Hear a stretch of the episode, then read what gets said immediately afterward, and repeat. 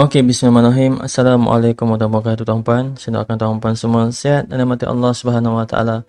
Saya Ustaz Sufi di mana saya akan kongsikan kisah-kisah hidup saya dan prinsip-prinsip mudah-mudahan dapat memberikan inspirasi. Tuan-puan, terima kasih kerana masih mendengar okey Surah Sufi Talk Show ini. Okey, hari ini tuan-puan saya nak kongsikan prinsip iaitu kejayaan itu sebenarnya mudah. Ya.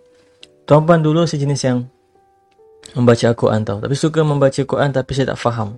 Maafkan saya, saya tidak, saya tidak mengaitkan bab pahala dan sebagainya.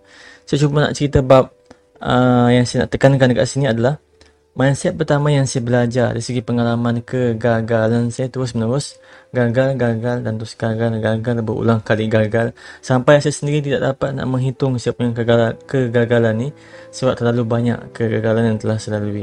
Dan bila ada satu masa yang tuan saya lihat isteri saya yang dia tidak selalu mengaji Quran tapi dalam sehari itu ada satu atau dua muka surat dia, dia baca. Selepas itu dia akan baca terjemahan apa yang dia baca. Saya sendiri yang baca dan hafal Quran pun tak buat macam tu. Jadi saya cuba buat apa yang isteri saya buat.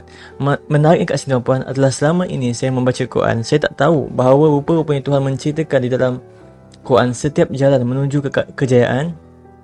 Sama ada kekayaan Sama ada pendidikan Sama ada sesuatu keinginan ataupun hajat yang kita ingin capai. Semuanya diterangkan secara terlalu mudah Seriously, seakan-akan Tuhan nak beritahu bahawa jalan yang untuk menuju apa yang kamu nak capai sebenarnya mudah mudah sangat. Formulanya mungkin mungkin dari segi untuk mengamalkan untuk mengimplementkan atau untuk melakukan tindakan selepas dapat formula itu itu yang mencabar.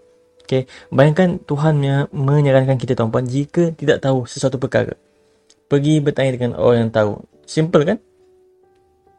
Tuhan menyarankan kepada kita jika ada masalah yang penting solat dan sabar. Senang kan? Solat semua orang tahu. Itu perkara basic. Asas. Foundations.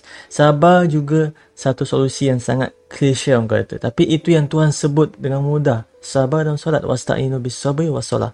Orang yang berjaya adalah yang terus mendirikan solat dan sabar. Simple as that. Tuhan yang menceritakan bab perniagaan. Okay? Eh, Tuhan juga menceritakan, maafkan saya, Tuhan juga menceritakan bab perniagaan yang paling menguntungkan adalah beriman kepada dia dan utusannya. Selebihnya adalah infak, memberi, banyak memberi. Semua ini adalah simple, mudah formula yang bahkan semua orang tahu belajar daripada kecil lagi tuan-tuan.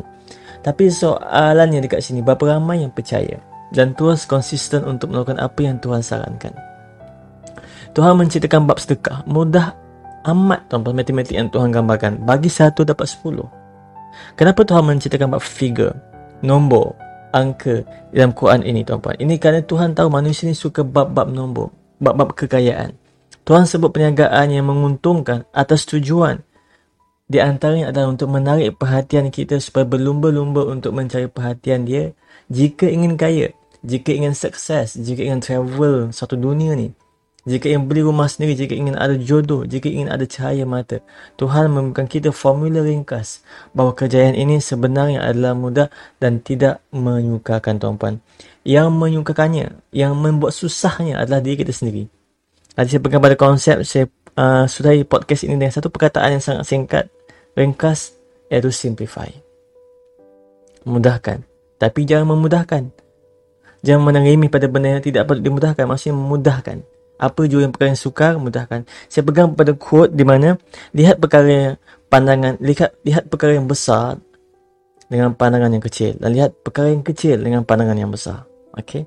Okey tuan-puan eh? Insyaallah kita akan jumpa tuan-puan pada podcast yang seterusnya. Terima kasih kerana mendengar saya Surya Sufi. Dan anda ada merancangan saya Surya Sufi Talk Show kita jumpa pada sesi podcast yang seterusnya. Assalamualaikum warahmatullahi wabarakatuh. Peace out